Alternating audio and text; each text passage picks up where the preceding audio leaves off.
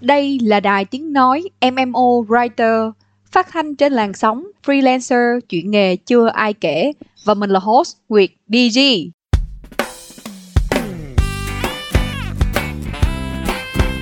Chào các bạn, chào mừng các bạn đã quay trở lại với podcast MMO Writer freelancer chuyện nghề chưa ai kể.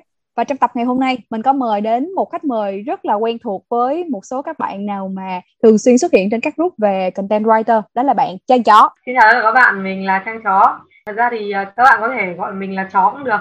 Mình là sinh năm 95, hiện đang là một content creator và đồng thời cũng là một uh, travel blogger. Công việc hiện tại của em là travel blogger luôn hay là em có một cái công việc full time ờ, về content creator tại văn phòng? Hiện tại thì em đang theo đuổi cái công việc travel blogger là gần như là công việc full time. Nó là công việc mà chiếm nhiều thời gian nhất.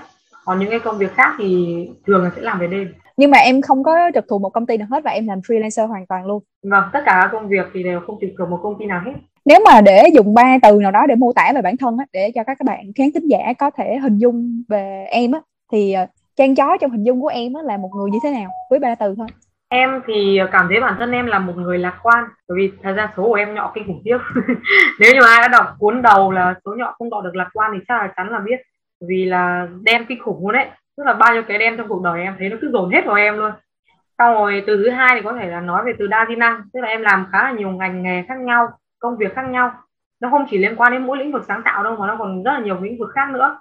Rồi từ thứ ba thì có thể nghĩ từ điên hoặc là cá tính, kiểu vậy tính cách của em, suy nghĩ của em rồi quan điểm sống rồi nhân sinh quan của em nó không giống người bình thường cho lắm. Đó có thể là lý do tại sao em có nhiều follower như vậy trong cái quyển tài lẻ đã ra tiền mà em mới phát hành á, thì ờ, chị thấy ở trong phần giới thiệu này nè, nó có những cái title rất gọi là gây tích á. Đó là cô gái 25 tuổi làm 10 công việc cùng một lúc, kiếm 400 triệu xây nhà cho bố mẹ. Và đây cũng là cái tiếp báo mà chị biết đến em đầu tiên. Đó. và một uh, cái tiếp nữa là 9x Hải Phòng bỏ việc lương cao để uh, du lịch trong vòng 600 ngày. Thì những cái tip đó nó làm cho mọi người cảm thấy thu hút và hiểu về em. Nhưng mà liệu thực tế trang chó ở tuổi 25 là một người như thế nào? Tip báo thì cũng có phần đúng phần không đúng. Tại vì là khi mà giật tip thì ờ, cái gọi là như nào nhỉ? Nó cũng sẽ đưa ra những cái gì mà thông tin nổi bật nhất về một người để tạo ra sự kích thích tò mò cho cái người đọc thôi chứ còn cái nội dung căn bản thì họ phải đọc cả bài thì mới hiểu được những cái mà tít đã nêu. Thế nhưng mà nó cũng gọi là chính chính xác khoảng tầm 80 phần trăm. Còn em của hiện tại thì giống như bình thường giống như ba người khác thôi. Tại vì sau cách ly thì em cũng không thể đi du lịch này. Em lại uh, khá là xui xẻo khi mà bắt đầu làm travel blogger khi mà đã về nước. Chứ không phải là trong cái hành trình 600 ngày em di chuyển đấy. Tức là lúc mà em đi du lịch thì em lại không quay nhiều cũng không chụp gì luôn. Tức chỉ đơn thuần là đốt tiền để đi thôi bởi vì quá đam mê thôi. Chứ em cũng không có ý định là đi 600 ngày về là nhất định là phải rất nổi tiếng là phải được nhiều người biết đến rồi phải làm một câu chuyện truyền cảm hứng này kia. Mà chỉ đơn thuần là em đi em thích quá em sướng quá em bị bị nghiện đấy.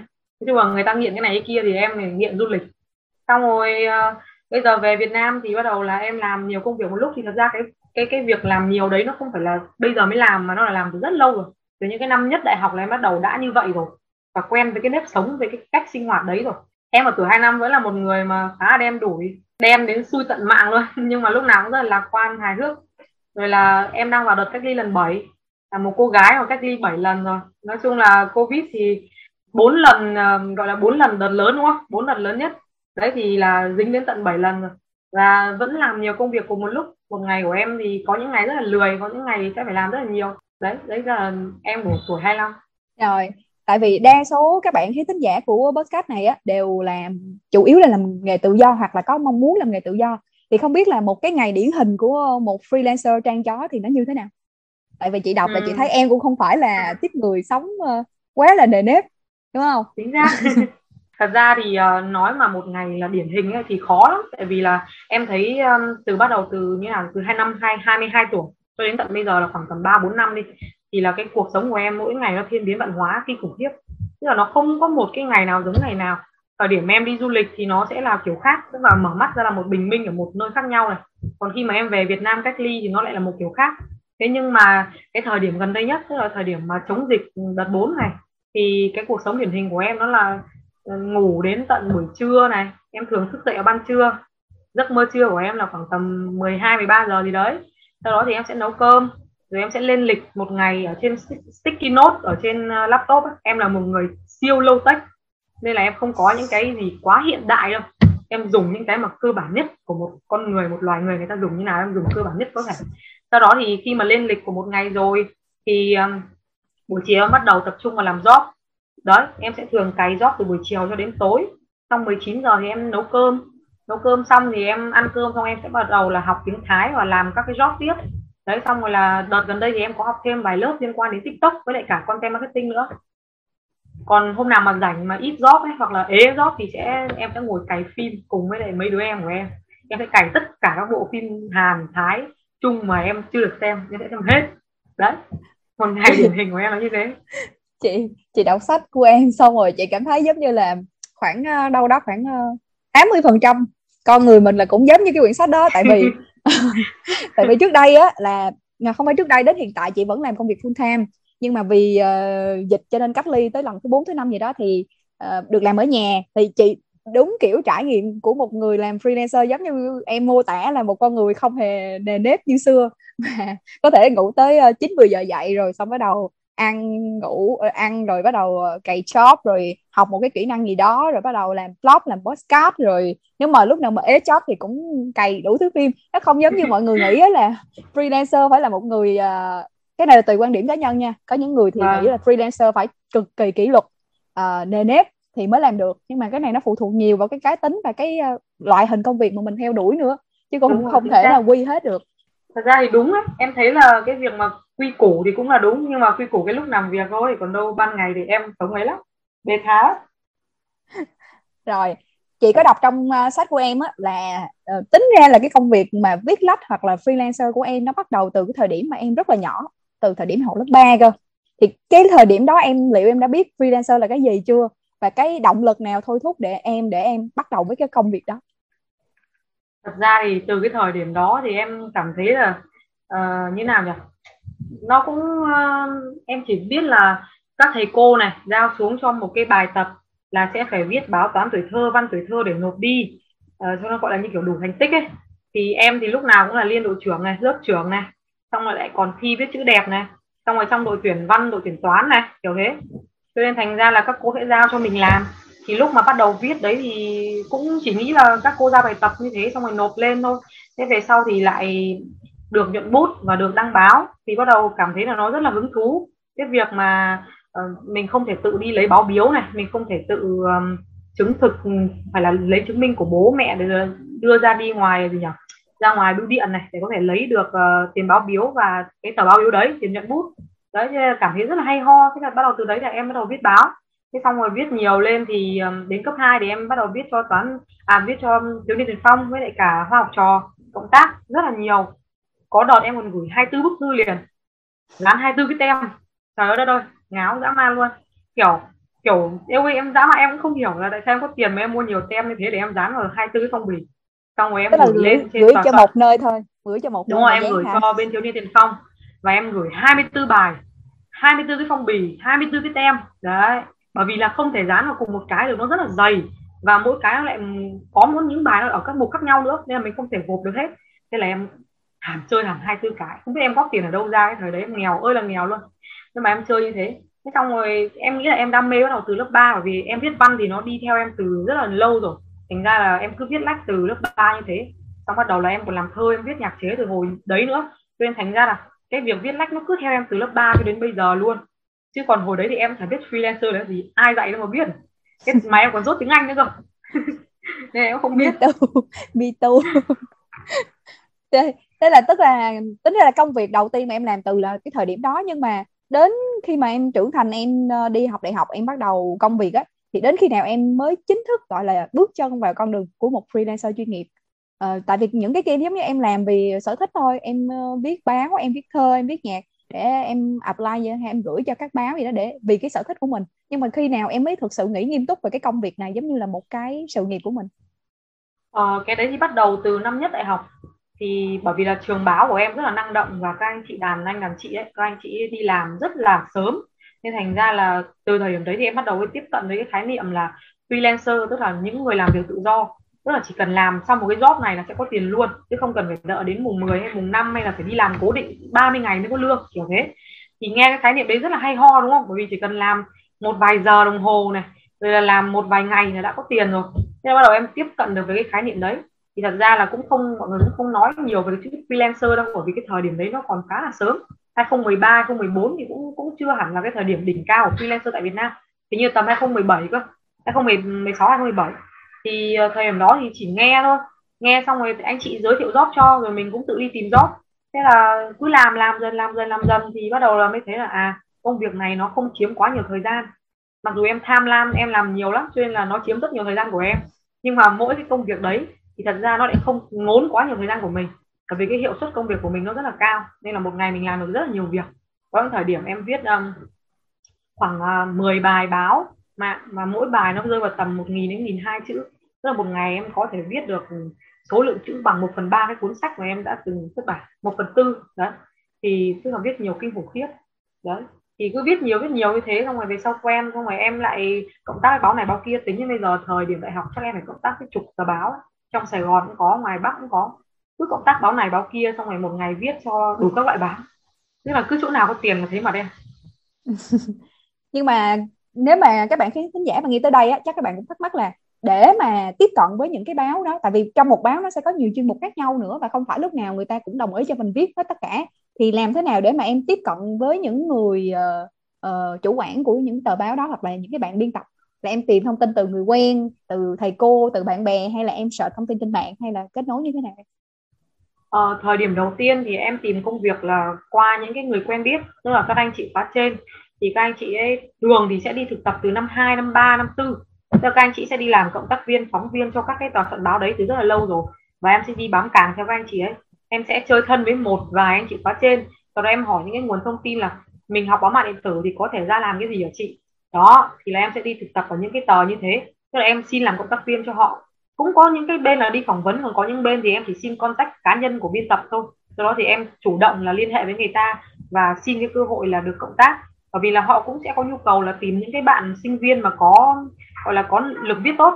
Đó, thì sau khi mà họ test mình rồi thì họ cảm thấy ok thì họ sẽ giao đề tài cho mình để mình viết thôi. Thì nó cũng không có gì quá khó khăn trong cái việc tiếp cận cả, bởi vì là cái trường báo thì cái, những cái nhu cầu về tìm nguồn người mà viết tốt ấy, thì nó lại khá là nhiều. Nên thành ra là chỉ cần hỏi những cái người quen biết thôi, bởi vì em rất là lâu tech cho nên là em cũng không biết sử dụng những cái group đâu. Cho đến tận bây giờ cái việc mà em tìm được những cái job nhiều như bây giờ ấy, cũng không phải là qua các cái group hay là những cái gì mà liên quan đến công nghệ đâu mà chỉ có truyền miệng thôi. Thế tức là những cái gì mà nó đơn giản nhất ấy, dễ hiểu nhất là bây giờ cứ đi hỏi ai đấy người ta biết. Đó xong rồi cũng có những người mà tự tìm đến sau này thì nó là như thế. Còn thời điểm ban đầu thì em cứ đi hỏi han linh tinh linh tinh thế là tự dưng nó có việc. Nhưng mà chỉ chị biết là em là một người rất là đa di năng em có thể viết thơ viết báo viết kịch viết nhạc chế và đủ các thể loại hết luôn. Vậy thì đến thời điểm hiện tại á, những cái nguồn thu chính từ công việc freelancer của em á, nó sẽ đến từ những loại hình công việc nào? Và nếu được á, thì em có thể chia sẻ cái barem giá chung để các bạn có thể hình dung được không? Ok ạ. Thì uh, cái uh, những cái công việc em làm thì nó sẽ mang tính chất là như này.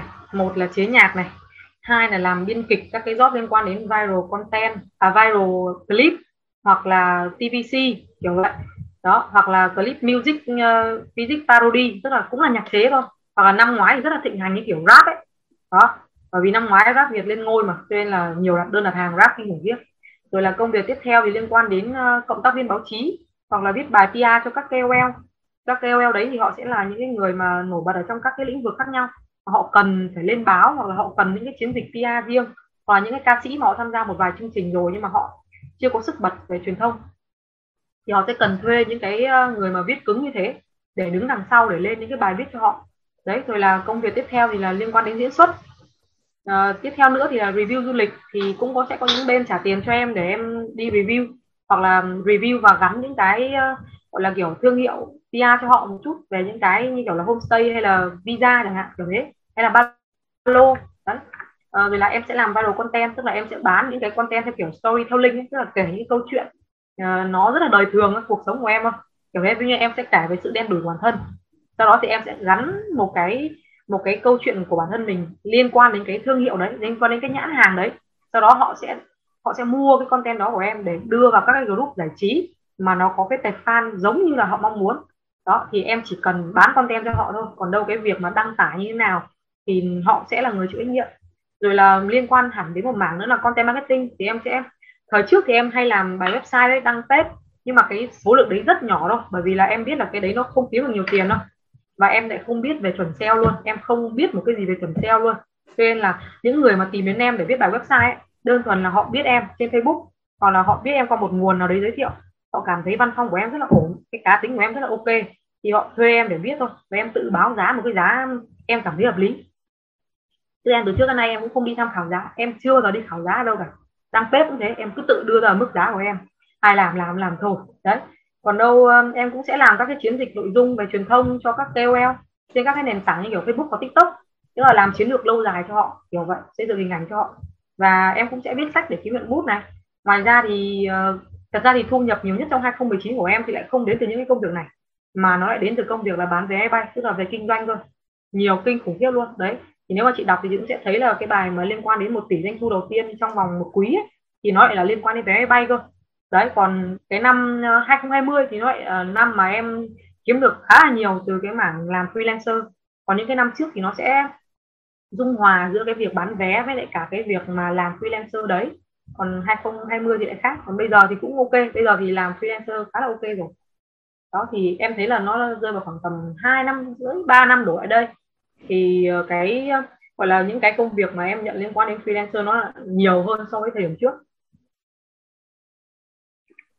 Có những người thì ờ, họ có quan điểm như này trong nghề freelancer có những anh chị họ làm chuyên luôn á thì họ lại có cái quan điểm là nên tập trung vào trong một cái ngách hoặc một chủ đề cụ thể hoặc là một hoặc hai thôi để chuyên môn hóa và tập trung cái kiến thức của mình vào lĩnh vực đó.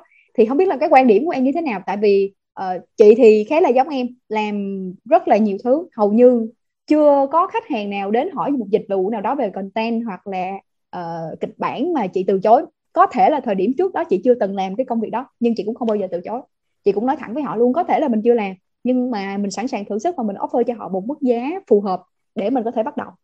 Nhưng ờ, cái liệu là cái con đường mà làm chuyên môn hóa luôn một cái mảng cụ thể hay là làm đa di năng như chị em mình đó, thì nó sẽ phù hợp hơn. Cái góc nhìn cá nhân của em ừ, thì cái này thì em cảm thấy là nó nó sẽ phù hợp với lại từng người. Bởi vì là ví dụ nhá người ta cảm thấy là đi theo thị trường ngách thì rất là ổn bởi vì đấy là cái khái niệm chung của ngành. Ai cũng mong muốn là tìm ra một thị trường ngách riêng và họ sẽ là gọi như là đứng đầu hoặc là đứng trong top của cái lĩnh vực đấy. Thì họ sẽ gọi là tạo ra một cái thu nhập rất là cao và cái thương hiệu rất là tốt đúng không? Thế nhưng mà nếu như mà mình có rất là nhiều cái năng khiếu khác nhau rất là nhiều tài lẻ như thế mà mình chỉ đi vào một thị trường ngách thì thứ nhất là rất là phí phạm và thứ hai nữa thì em cũng không hiểu là trời độ em hay là, thật ra thì em không em không thấy em giỏi đâu. Thế nhưng mà rất là may mắn là ở mỗi một lĩnh vực em theo đuổi thì em đều có những cái thành công nhất định.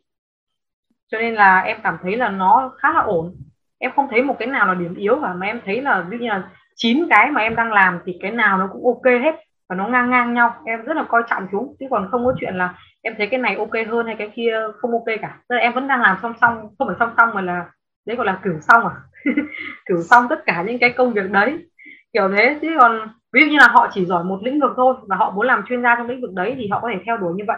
Thế nhưng mà em phát hiện ra là em có nhiều hơn hơn một, nhiều hơn một. Thì em thấy là nên phát triển hết.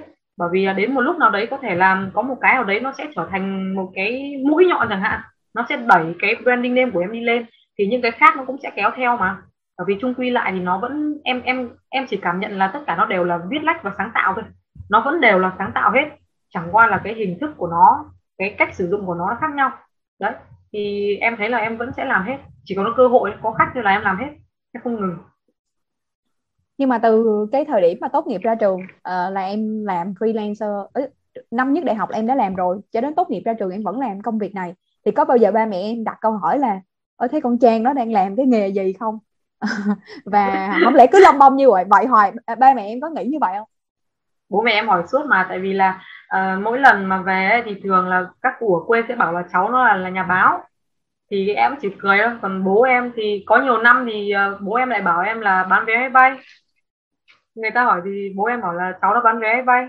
Xong rồi mẹ em thì bảo là cháu nó viết nhạc. Đấy xong có năm thì mẹ em lại bảo là cháu nó đi làm cho người nổi tiếng. Có năm thì lại bảo là cháu nó lại quay về bán vé máy bay. Nói chung là mỗi năm một kiểu chả biết kiểu gì. Em toàn bảo em thất nghiệp cho nhanh bởi vì là giải thích thì cũng khá là lâu. Thành ra bây giờ lại bảo bác ơi ngồi xuống cháu kể cho bác nghe uống ngụm trà cháu kể cho bác nghe cháu làm chín mười công việc như này một ngày cháu làm rất nhiều việc khác nhau. Chứ cháu không như con bác là cháu chỉ bác làm 8 tiếng hoặc là làm một công việc cố định gọi tên được như kiểu là công nhân hay lái xe hay là như thế nào đấy. Thì cháu lại không phải như thế nên cháu gọi chung là cháu thất nghiệp thế là nhanh. Giải thích thì hơi lâu. Rồi à, chị biết là em cũng có một cái quá trình để đi du lịch ờ, là 600 ngày đó là 600 ngày liên tiếp nhưng mà trong 600 ngày đó đâu có phải là em không làm việc đâu đúng không? Em cũng phải uh, cân đối rất là nhiều thứ giữa công việc thời gian di chuyển đi lại lịch trình. Thì làm thế nào để em cân bằng được cái điều đó trong cái quá trình mà em uh, em em đi du lịch lâu đến như vậy? À, thật ra thì nó cũng không hẳn là 600 ngày liên tiếp bởi vì là thường thì em sẽ về Việt Nam khoảng tầm một hai ngày em giặt quần áo rồi em lại đi tiếp. Hoặc là em không hẳn là em sẽ đi Đông Nam Á hoặc Đông Á hết mà em sẽ quay về em đi các tỉnh Việt Nam bởi vì là đợt đấy là em đi khoảng tầm hơn 40 tỉnh. Còn đến bây giờ thì đến khoảng tầm 48 tỉnh rồi. Sau cái đợt xuyên Việt thì nó như thế. Tức là em cứ đi nước ngoài xong em lại về Việt Nam em đi vài tỉnh Việt Nam em đi thăm thú xong rồi em lại sang nước ngoài tiếp. Hoặc là có những cái giai đoạn ấy mà em bế tắc và em hết sạch tiền ấy thì em sẽ đi làm full time khoảng một hai tháng 3 tháng cũng có 4 tháng có luôn. Tức là cái thời điểm mà tính là 600 ngày nó phải là uh, rơi vào tầm khoảng 3 năm rồi. Tức là từ tháng uh, từ tháng 8 tháng 7 năm 2017 cơ. Còn đâu chính thức em bắt đầu đi là từ tháng 3 năm 2018 cho đến tận tháng uh, tháng 3 năm 2020 đấy thì tính ra là nó là bao nhiêu năm nhỉ? Hơn 2 năm hơn 2 năm rưỡi gì đấy tầm đấy. Thì trong cái số đấy thì cái số ngày mà em di chuyển mà em đi du lịch ấy thì nó mới là 600 ngày. Chứ không phải là em đi một phát 600 ngày đi từ nước này xong lại đi sang biên giới nước kia mà em vẫn có sự ngắt quãng em về nước. Đó hoặc là em sẽ đi làm hoặc là em lại làm freelance. Freelance thì là nhiều. Ừ, tại vì di chuyển như vậy làm sao mà làm một công việc cố định được? Chính xác rồi. Rồi vậy bây giờ mình uh, chuyển qua một cái phần mà chị nghĩ là khá là nhiều bạn quan tâm và cá nhân chị cũng rất là quan tâm. Bởi vì uh, như em nói là em đã làm tính ra làm freelancer cũng khá là lâu chính thức thì từ năm nhất đại học. Nhưng cho đến thời điểm khoảng hai năm rưỡi hoặc hai năm trở lại đây thì cái khối lượng công việc nó của em nó mới ổn định hơn và và hầu như là em không phải đi tìm job quá nhiều nữa, đúng không? Thì liệu cái vai trò của thương hiệu cá nhân khi cái thời điểm mà em đã, gọi là, có một chút danh tiếng gọi là thành danh một xíu thì với em thì vai trò của thương hiệu cá nhân cho freelancer nó là như thế nào? Em thấy em không sống được nếu mà em không có thương hiệu cá nhân. Tại vì là em rất là low tech, em không biết cách mà đi vào các cái website này, hay là đi tìm trên các cái group. Bởi vì thật ra thì em cảm thấy là nếu như mà các công việc trong group ấy, thì cái thu thu nhập ấy nó rất là là ít. Cho nên là em không hướng đến cái việc là mình sẽ tìm những cái công việc freelancer trên các group. Còn ờ, những cái website thì nó có sự cạnh tranh rất là lớn giữa các cái bạn làm freelancer với nhau. Đấy, cho nên là em cũng chưa bao giờ vào website để tìm việc luôn. Tức là tất cả những cái nguồn trên Facebook thì là em đều không không không không sờ đến. Chủ yếu là em làm thương hiệu cá nhân. Thực ra thì đến lúc mà mọi người cảm thấy là em có một cái định hình phong cách nhất định ấy, thì người ta gọi đến thương hiệu cá nhân thôi. Còn em không có chủ đích là em sẽ làm cái đấy mà em chỉ đơn thuần là em cảm giác như cái Facebook ấy nó giống như là một cái cuốn nhật ký của em ấy. Nên lúc nào em cũng sẽ lên đấy em kể hết, em thể hiện hết mình ra giống y hệt như em. Trong cái, gọi là, bản ngã của em nó như thế nào, bản thể của em làm sao, em thể hiện rõ ràng như thế. Thì nó cũng sẽ vấp phải những luồng quan điểm khác nhau. Tức là có, sẽ có những người thích, có những người không thích, cái kiểu như thế. Thế nhưng mà em luôn coi là cái ờ, Facebook cá nhân, nó là cá nhân mà. Cho nên là nó thể hiện được cái cá tính nó rõ ràng nhất, cái sự cá nhân hóa nó, gọi là, mạnh nhất cho nên là em sẽ thể hiện hết mức có thể. Giống y hệt như em ngoài đời, tức là em được sống là chính mình trên cái Facebook đấy. Còn về sau thì mọi người rất là quan tâm. Vì bởi vì quan tâm nên là về sau nó trở thành một cái gì đấy gọi là thương hiệu cá nhân. Khi mà họ đã định hình trong cái suy nghĩ của họ rồi. Và đồng thời thì khi mà tạo dựng được cái hình ảnh ấn tượng như thế thì trong những cái người mà xem, theo dõi em thì cũng có những người là khách hàng tiềm năng. Đó, thì em thấy là cái việc mà xây dựng thương hiệu cá nhân đối với một freelancer nó là một điều rất là quan trọng nhưng mà em thì không có chủ đích làm cái đấy nên là em cũng không biết là chia sẻ kiểu gì nó quá là chuyên môn. Chỉ là theo cái cách của em thôi. À, tại vì chị cũng thấy em có đề cập là cái cái thương hiệu nó là một cái phần sống còn trong cái công việc freelancer của em. Và bản thân em thì không có chủ đích nhưng mà cái cách mà em em em thể hiện bản thân mình trên social nó làm cho người ta cảm thấy ấn tượng.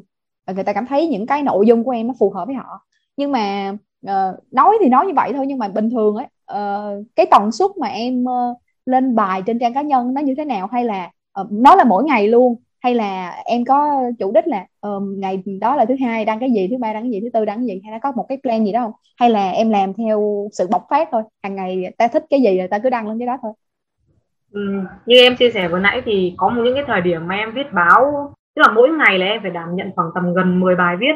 Nó rất là nhiều tức là cả ngày chỉ có ngồi viết thế thôi và có những bài một nghìn hoặc hơn một nghìn hai trăm chữ một bài có những bài là tin có những bài phỏng vấn là từ ngày hôm trước. Thì tức là cái lượng viết của em nó rất là kinh khủng. Và thường ấy những cái bạn bè của em ấy kiểu như là làm trong lĩnh vực báo chí ấy, thì họ đều bảo em là thuộc dạng mà kiểu là viết không cần nghĩ. Tức là chỉ cần đưa cho em một cái thông tin hoặc là một cái nhân vật đấy thôi hoặc sự kiện đấy thôi là em có thể là viết ra rất là nhanh. Chính vì vậy cho nên nó tạo ra một cái thói quen là viết nhiều nghĩ nhiều tư duy nhiều. Thì đến lúc đấy đề tài nó sẽ tự bật ra và mình sẽ có kinh nghiệm nhiều hơn. Chính vì vậy cho nên là cộng với cái việc là em dùng Facebook giống như là một trang nhật ký cá nhân.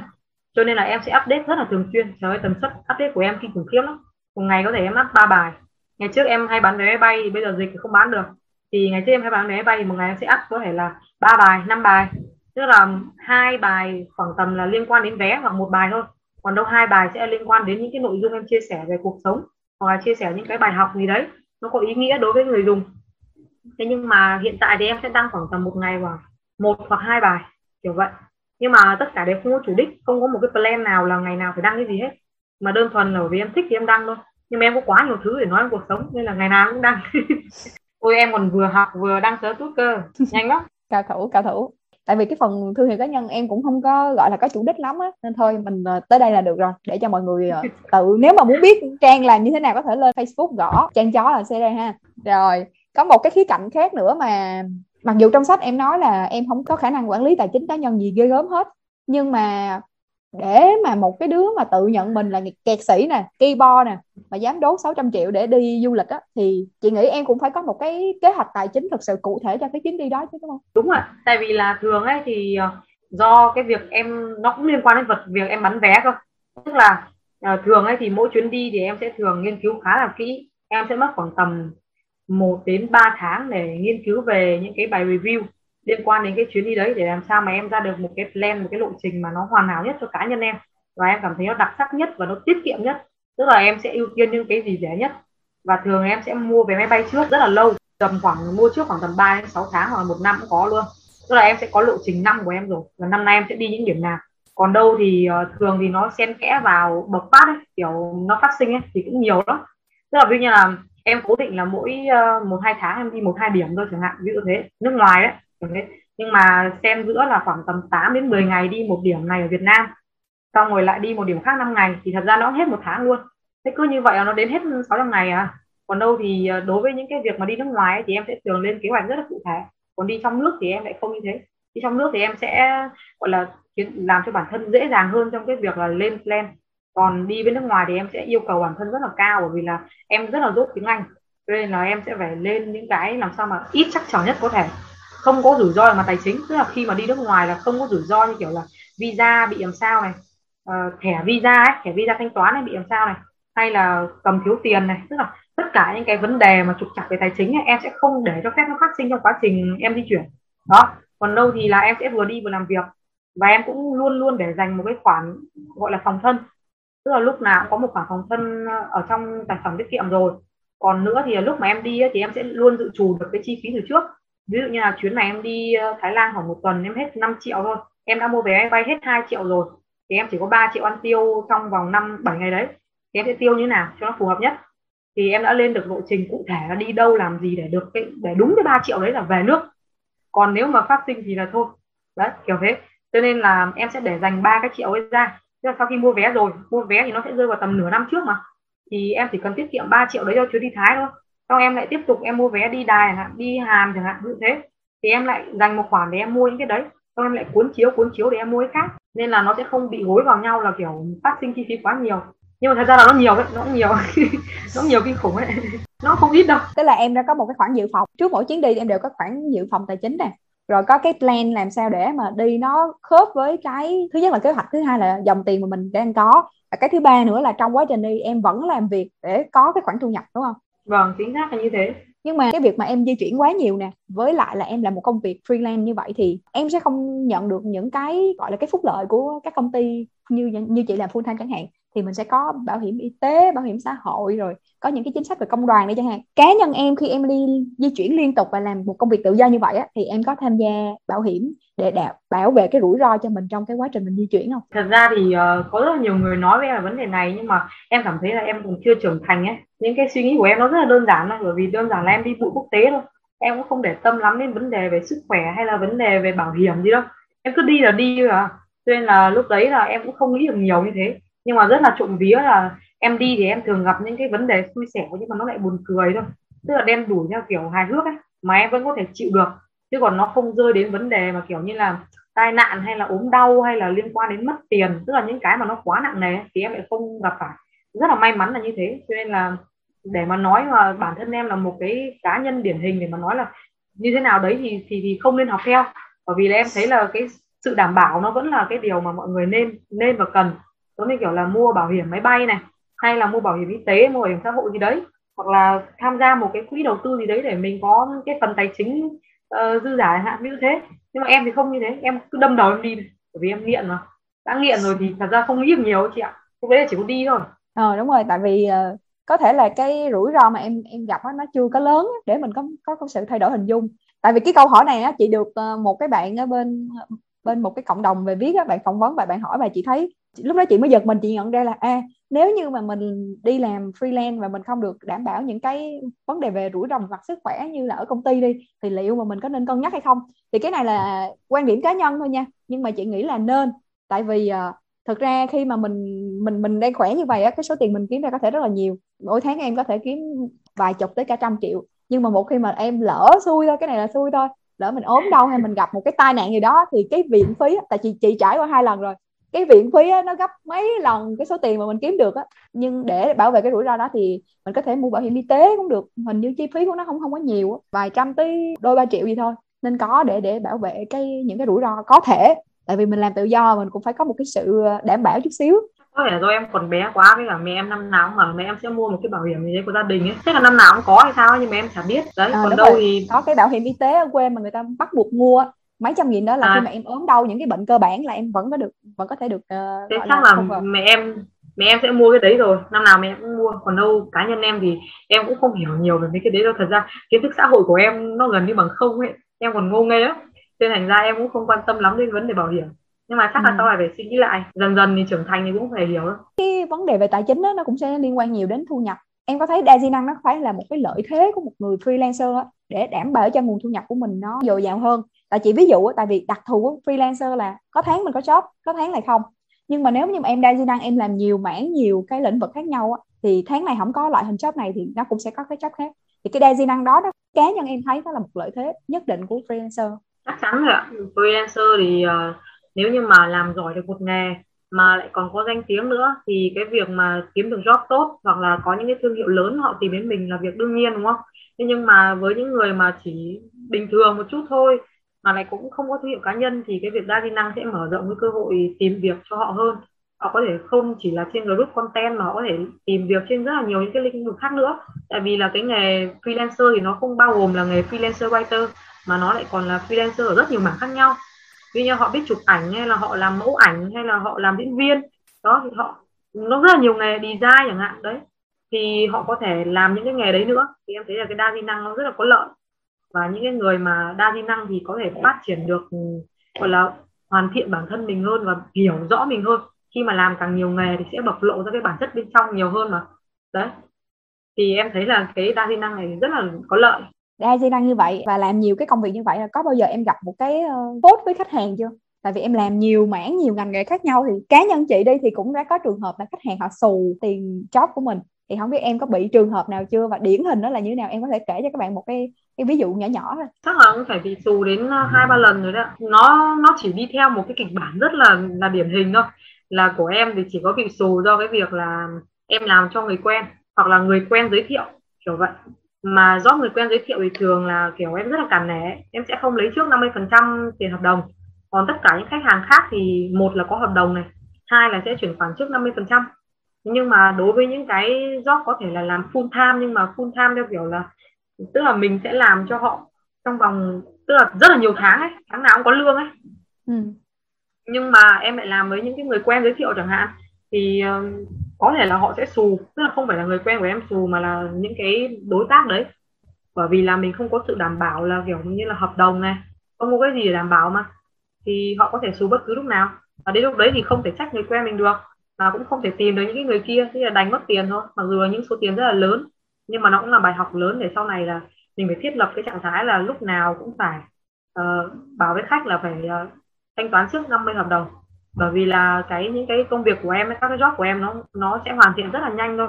Ví dụ như là nhạc chế hay kịch bản nó sẽ chỉ rơi vào tầm khoảng vài tiếng là xong hoặc là vài một hai ngày ba bốn ngày chẳng hạn hoặc một tuần là căng thôi. Kéo dài là do kiểu quá trình của ekip nữa. Nhưng mà cái công việc của em sẽ kết thúc rất là nhanh gọn. Đấy thì cần phải có 50 phần trăm trước để mình uh, gọi là kiểu tạo ứng và gọi là tạo niềm tin cho nhau. Còn đối với những khách quen thì em sẽ thường là không cần phải làm cái điều đấy thường sẽ nhận vào cuối tháng. Bởi vì là họ sẽ có những cái job liên tục liên tục liên tục kiểu vậy. Như trước lúc mà mới làm thì chị cũng không có nghĩ đến câu chuyện về lấy tiền cọc hay là ký hợp đồng gì hết. Tại vì mình nghĩ mình làm freelancer mình làm cái dự án nó nhanh á và nó ngắn nữa. Làm nhiều khi hôm trước hôm sau là xong rồi nên mình không có nghĩ tới. Nhưng mà sau vài lần bị xù như vậy á, thì mình mới mới bắt đầu lập ra một cái nguyên tắc làm việc cho cá nhân và chị thấy là hầu như tất cả các job nếu như là khách khách mới là chưa có làm việc hoặc là chưa có hiểu rõ nhau quá nhiều quá nên lấy tiền cọc ít nhất là 50 phần trăm. Có những dự án chị lấy luôn cả trăm phần trăm. Chị làm hôm sớm trước hôm sau chị ừ. gửi ra cho họ thôi. Tại vì mấy cái job của em á là giá trị của nó cao cho nên nếu mà bắt thanh toán một trăm phần trăm luôn thì khách hàng cái tâm lý của họ họ cũng thấy có một cái sự e dè. Kể cả em có nổi tiếng đến cỡ nào thì họ cũng sợ nữa. Cảm ơn trang rất là nhiều vì uh, chia sẻ những cái khía cạnh khác. Tại vì uh, chị biết là nếu những cái bạn freelance writer mới thì các bạn chỉ hình dung cái công việc freelance writer nó giới hạn lắm. Nó có thể là chỉ có thể là viết bài social nè viết bài cho website rồi viết bài BA báo thôi.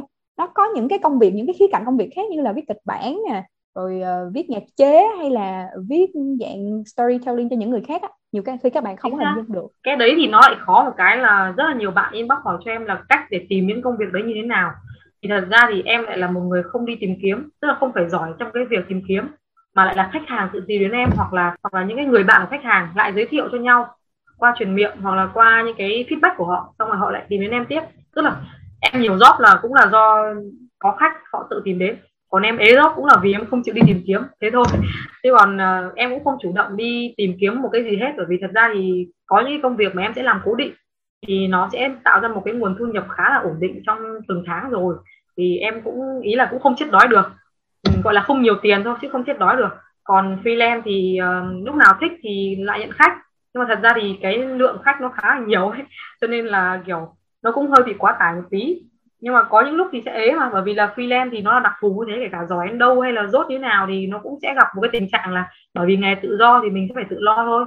Và thời gian thì nó rất là linh hoạt như thế cho nên là những lúc ế thì lại ế phẳng bó ra có những có lúc lúc thì làm không thể nào hết việc được kiểu vậy. Làm thông ngày thông đêm cũng không thể trả hết job được.